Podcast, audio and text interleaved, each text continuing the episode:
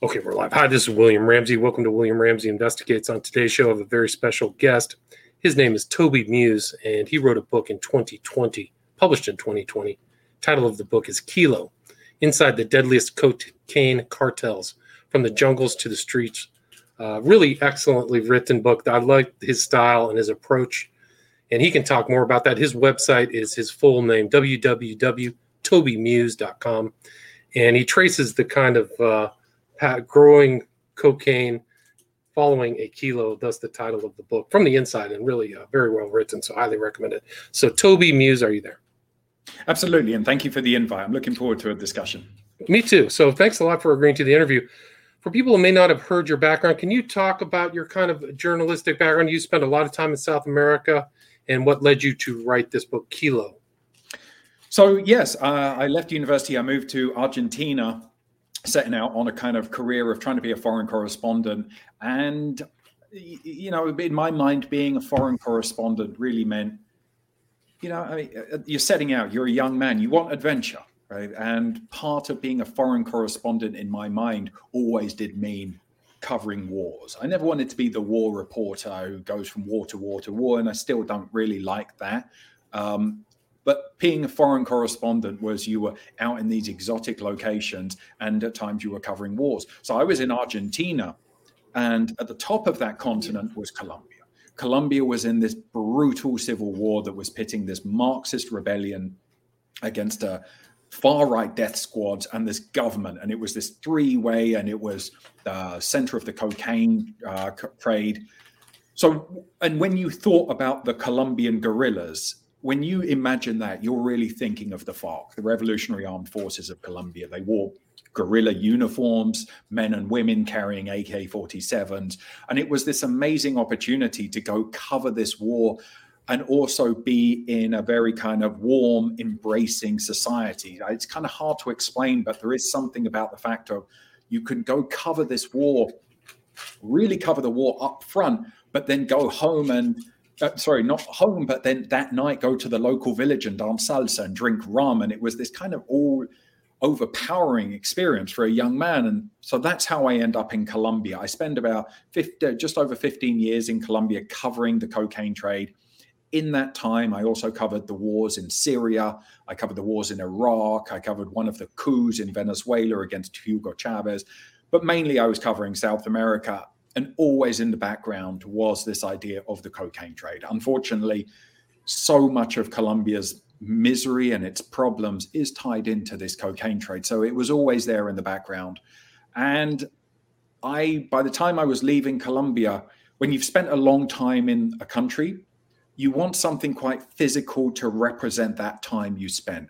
It's kind of hard to describe, but you don't want those memories just to have been for nothing. You want something that you can just kind of put together and say, this sums up my time a book, a serious documentary, something that will last.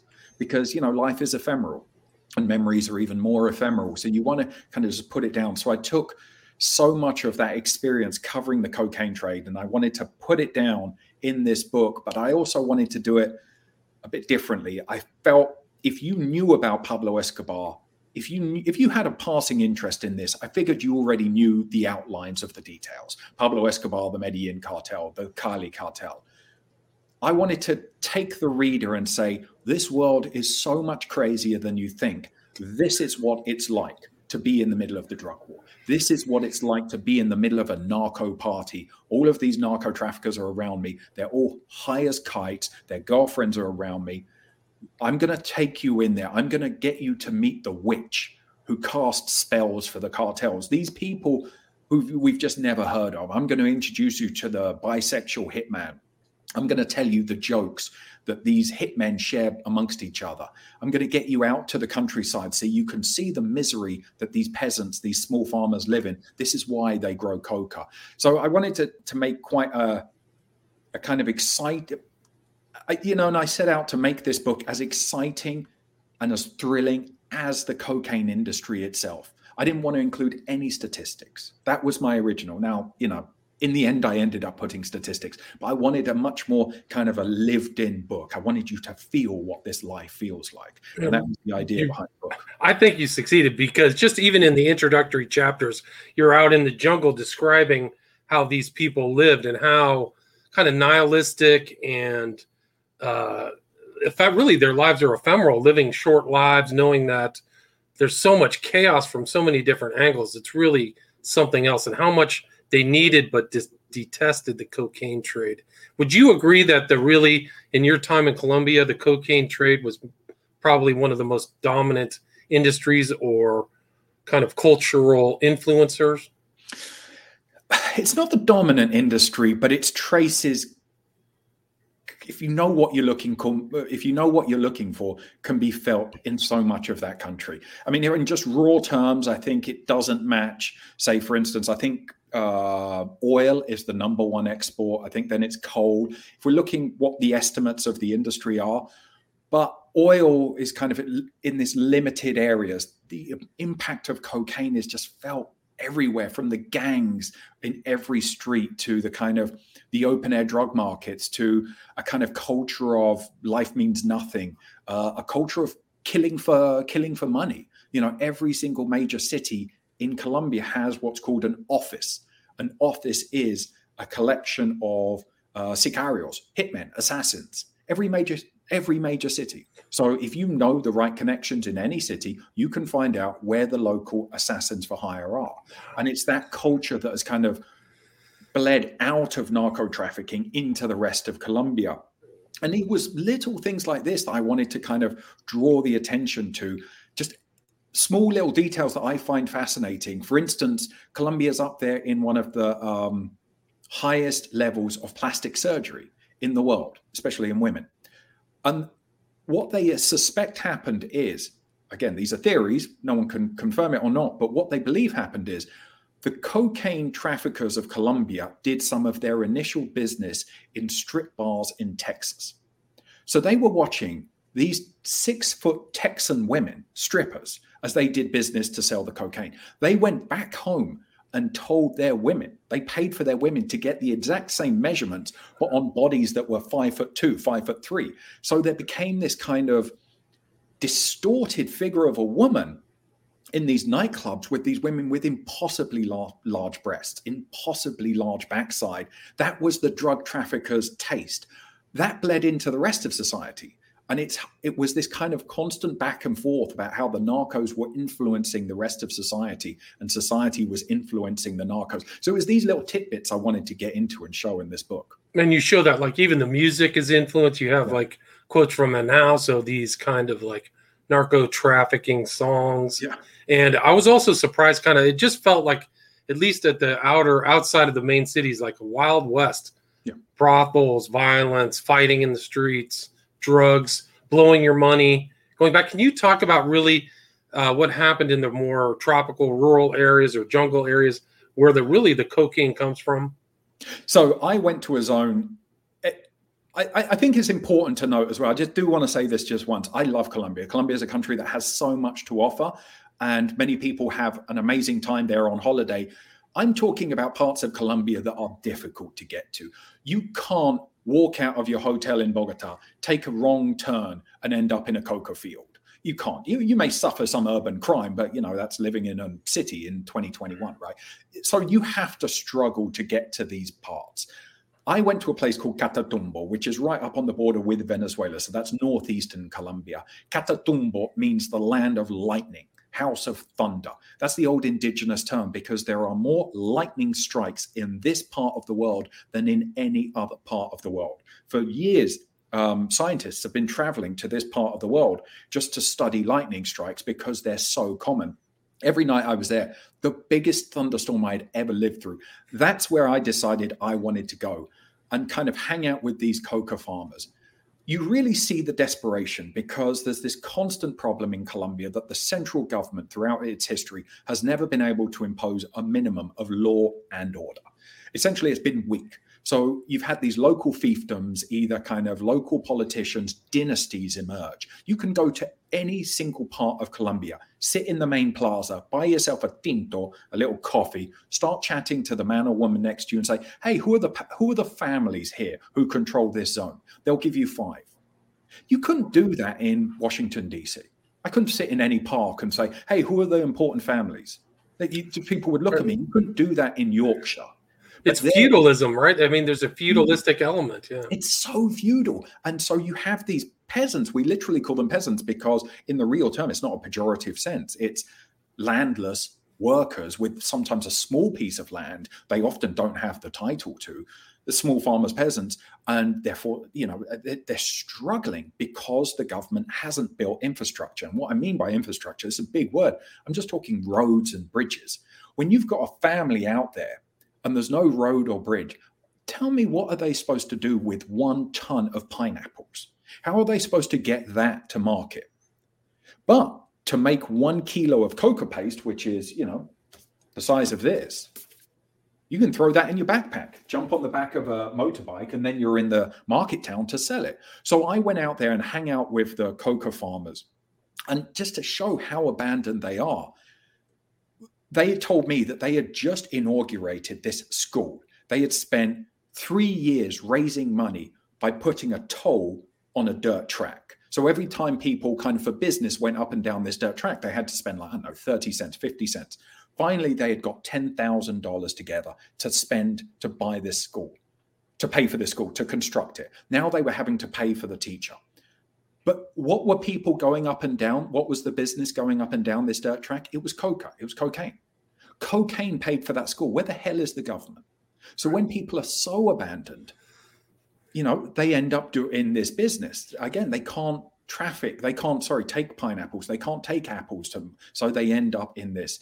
So I wanted to show their stories, you know, to see how they live and really kind of give voice to them. Another constant in this book was Colombians are poets. I don't know why, but the way they speak is so beautiful. And I just wanted to capture that. I felt that's something that only Colombian authors had really paid attention to. And often when foreigners are writing about Colombia, they just have them speak in this very bland way. That's not how Colombians speak. It's very dramatic, it's very poetic. And I kind of wanted to capture that. And you really sense that in the countryside. And you had like words there that come from what? Stripping the cocaine leaves off that's how they got their name. What was the word that you used? So those coca harvesters are called raspachinas. Raspachinas. And again, Colombia is so funny because you'll hear over the course of working in Colombia, 50 different people say, I was there when they invented the word raspachin. you know, oh, like, like the FARC guerrillas were telling me one night when they were still at war, they were saying, I was there, it was my friend, Don Pedro, well, not Don, but Pedro. He was the one who called them a raspachin. It's like, come on. But anyway, so I was there in the fields. What was fascinating as well is to see how you also got a glimpse of the crisis in Venezuela because we were right on the border. Walking from where I was staying, I spent about two weeks in this zone. Walking 15 minutes, I would be in Venezuela. Every day, it was like something out of, I don't know, what is it, the Dust Bowl crisis of America, of mice and men. We would see these families of Venezuelans just walking out of Venezuela. They were going to keep walking until they found a job literally that level of poverty. So they would stop by every farm. Hey, can I work here? you know, is there a job? No, sorry. We've already got 25 Venezuelans ready to harvest my coca. By the way, the coca, and just to give you an idea of how fertile Colombia is, they're doing in that zone four harvests of coca a year. So we went out with the Venezuelans. They were stripping the coca leaves. You know, they're all joking around. And again, you got a glimpse of how messed up Venezuela is. I spoke to a guy who used to work in a bank. He was a bank teller. He was a, you know, approving loans and stuff, young man. Now he's stripping coca plants of uh, leaves.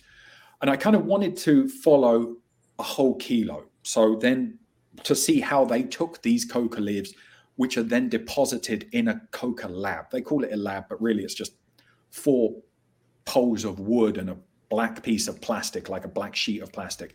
That's where they convert the coca leaves into what's called coca paste, which is the first step in the production of cocaine. And it's a kind of three day process. They kind of mix ammonia, they mix um, That means gasoline. gasoline. Yeah. And exactly. And they kind of extract the coca alkaloid out of the leaves and it ends up with this block. That is what will then they'll sell. Um, they'll sell that to the cocaine mafias who will then turn that into 100% cocaine.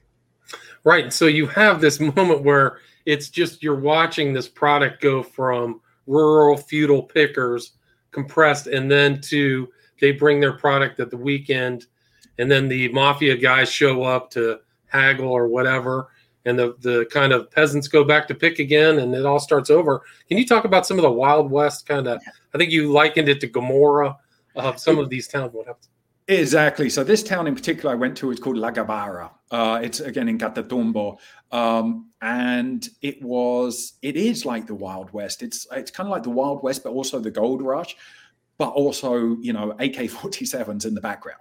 It's this lawless zone. Sure, the police are there, but no one really expects the police to do anything. And all of these coca farmers come in and it's market day. And there's this whole tradition that they're going to come in and sell their block of coca, uh, uh coca paste. The price is usually about 1.6 million, which is about $400. This was also something interesting that I hadn't seen reported before. The coca farmers were more bored and annoyed by this industry than I had ever seen before. And the reason being that $400 hasn't gone up for 15 years. So when you got your $400 back in 2005, really the first time I went to one of these coca towns, these guys were buying a bottle of whiskey. You know, I mean, let's just say the things as they were. They would be with two or three prostitutes over the night, over the course of a weekend. You would watch them sit at a table, drink themselves into passing out at the table, sleep on the table, wake up eight hours later and start drinking again. That was the party they were doing. Well, now the four hundred dollars doesn't doesn't go as far. So now it's kind of like, well, a few rounds of beers, they're still going to get really drunk because that's the tradition. But this is why they're so annoyed by it. Now, the reason why the prices hasn't gone up is because of a stranglehold on the industry. Remember, cocaine is pure economics in its rawest form. 15 years ago, there was more of an open market in these coca towns. Essentially, um, there was a whole there was a whole world of business to be made connecting the countryside with the cartels, these middlemen. You could make a lot of money buying from the farmers, sell to the cartel. Now, what's happened is these militias, these, these narco militias, men in uniform in uniform, have a stranglehold. They're imposing the price. They're a single buyer in that town. They dictate the price. And I wonder if that's not going to backfire off on them at some point in the future. But that's to leave to one side. It's total it's like Deadwood, but much, much worse. Right. Like, it's just, just, it's crazy. But there's crazy.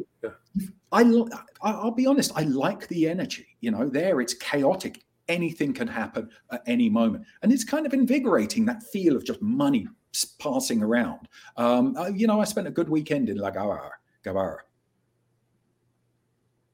Still, all right. So you spent a you spent time there. It was interesting. They said I think you they're in the book that the prostitutes used to go from Colombia to Venezuela, and now it's inverted due to the poverty, and it just is like like some kind of wild west town. It was just really incredible. So that cocaine gets purchased by these, and in that environment, there's all these Marxist guerrillas, communist guerrillas, uh, Maoists, far right militias. Can you talk about the environment where that cocaine trade happens? I mean, you told her some really interesting stories about how the far right was like uh, killing peasants just to, and putting fake names for money to as like a badge or something. Yeah. Exactly. So that was another reason I chose Catatumbo, this region, because it's one of the rare regions in Colombia where there are so many different groups at that point. So you have the ELN, which is essentially inspired by um, the uh, the Cuban Revolution. They're a revolutionary group. You have dissidents of the FARC who claim to be Marxist uh, Marxist Leninists. Then you have the EPL, which is the Popular Liberation Army. They claim to be Maoists. Then you have the AGC, which is actually the largest cocaine cartel, but they kind of have these initials to make them seem a bit more political. They're really not very political. If anything, their politics go to the hard right but really it's mainly just money for them. But you see with these organizations, sometimes they like to have a veneer of politics. That's because the stated goal, the stated policy of the Colombian government is we don't deal, we don't negotiate with criminals. So everybody in Colombia often wants to have a veneer of politics to leave open the possibility of negotiating with the um, with the uh, with the government. Catatumbo has these just legendary characters. One I describe in my book is a man called Megateo, and he was this kind of Robin Hood figure, Che Guevara, kind of uh, just local gangster, all rolled into one. He was also, for many people, a man who did well. Colombia is an intensely highly stratified society. As we said, feudal. The chances are, if you are born poor in Colombia, you're going to die poor.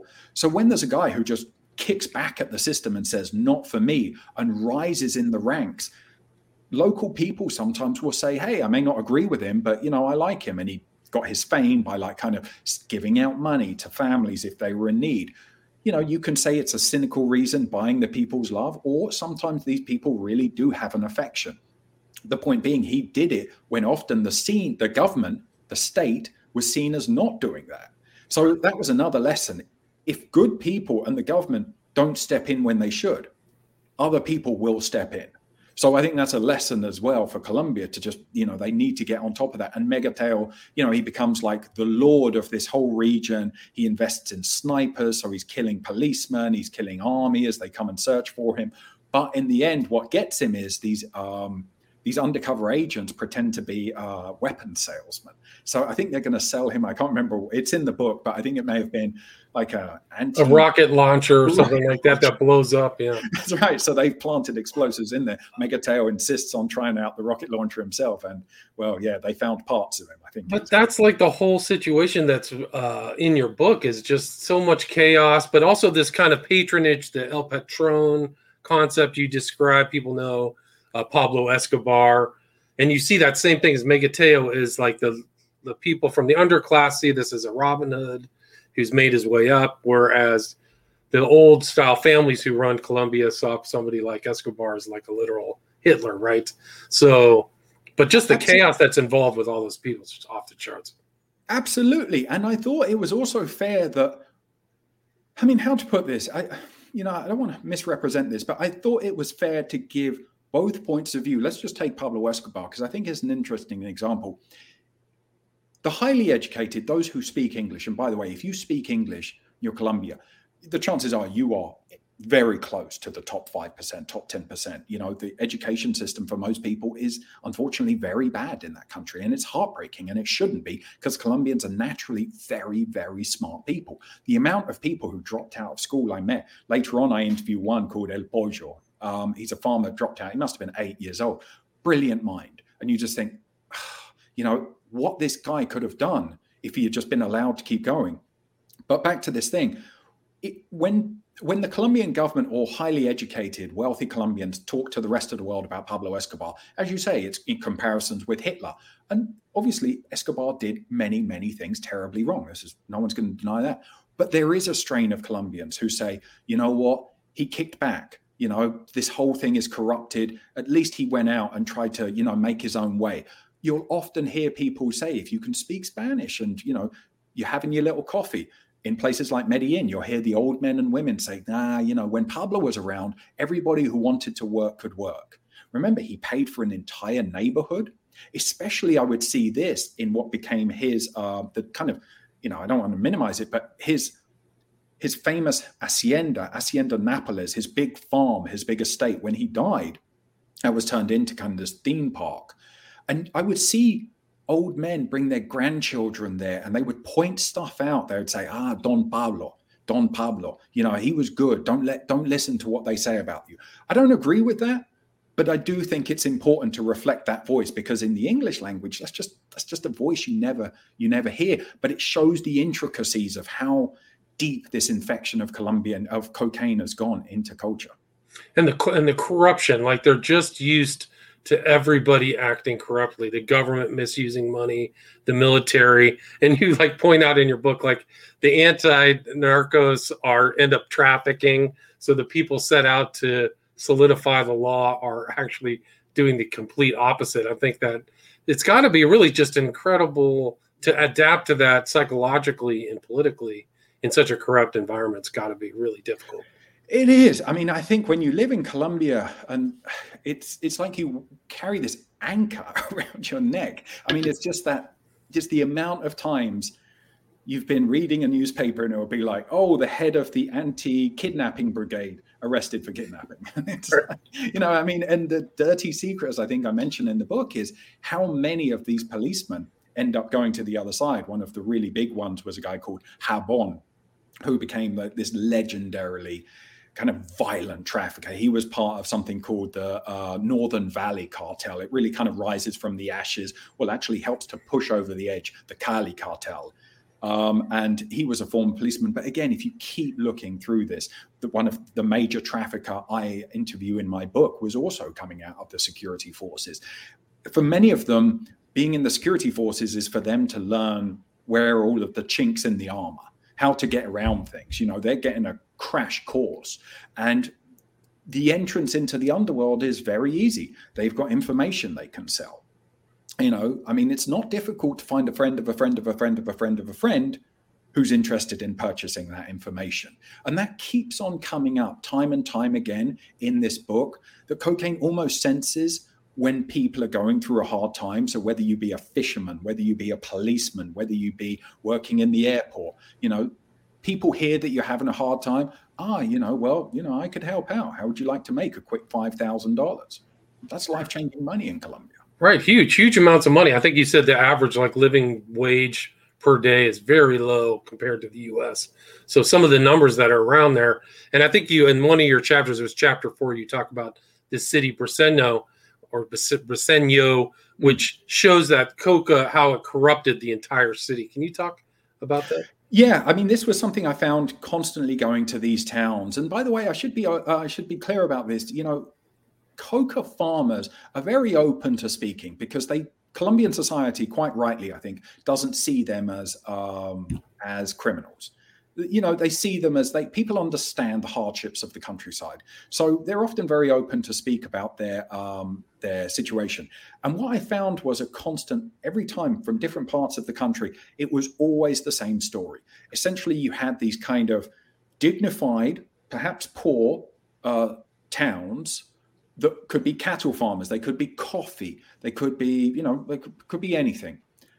Someone, maybe the town goes through a bit of a bad moment. Someone, it's always someone comes back from a coca region.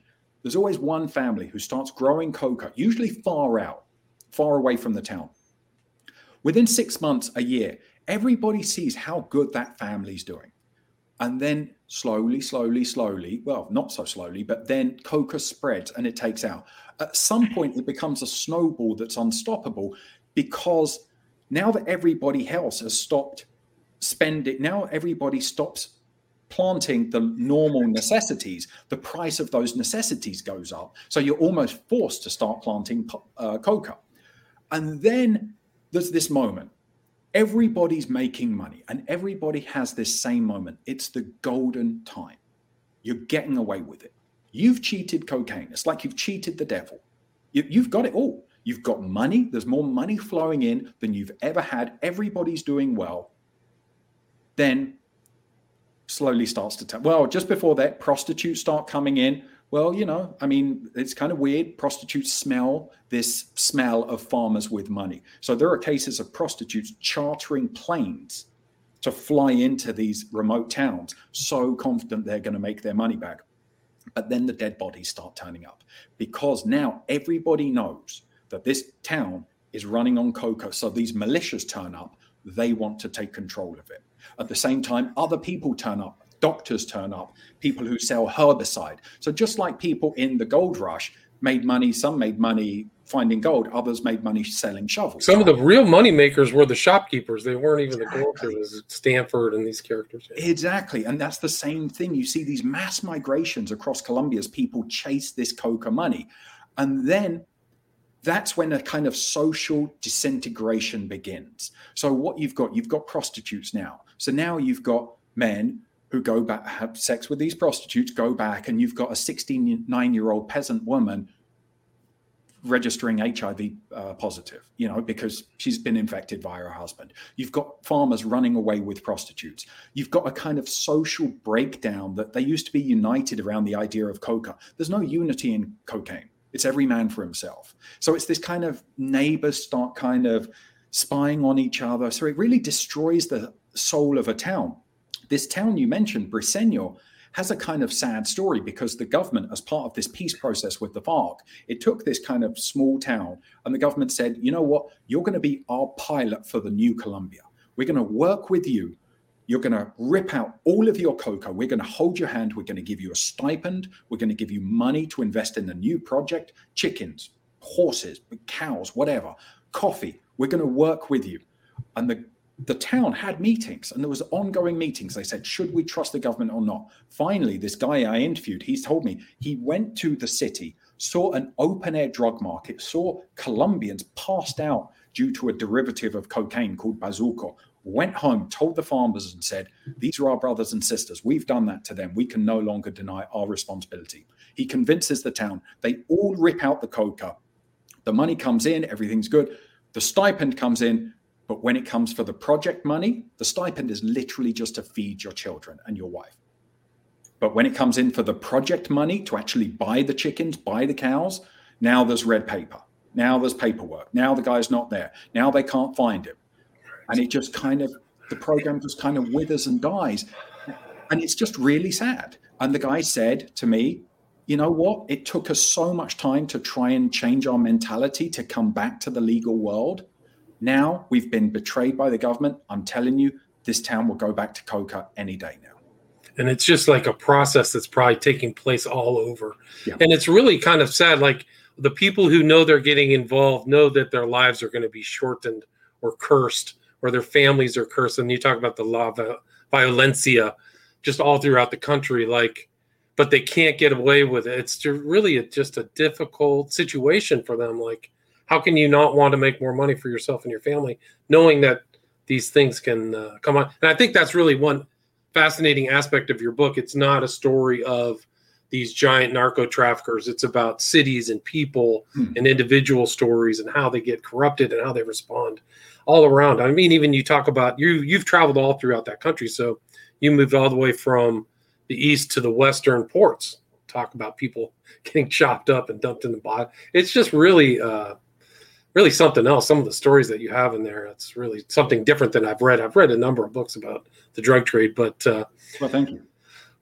Um, what uh, I mean, can you talk? Do you have other stories? You talk about the assassins or the sicarios or the people. I mean, can you talk about their culture, their lifestyle? I mean, you talk about cutting yourself short. Like a lot of those guys' lifespan isn't very long at all, is it?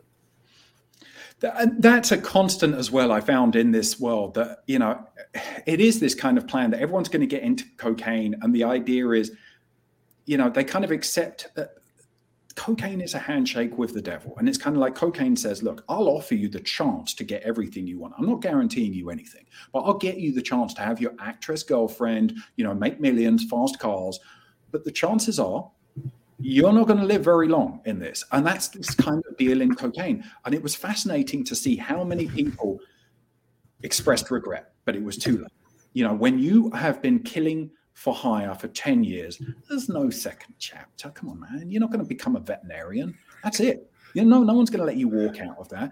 There's been a man who's been sending you orders to go kill someone. You are a loose end for your boss.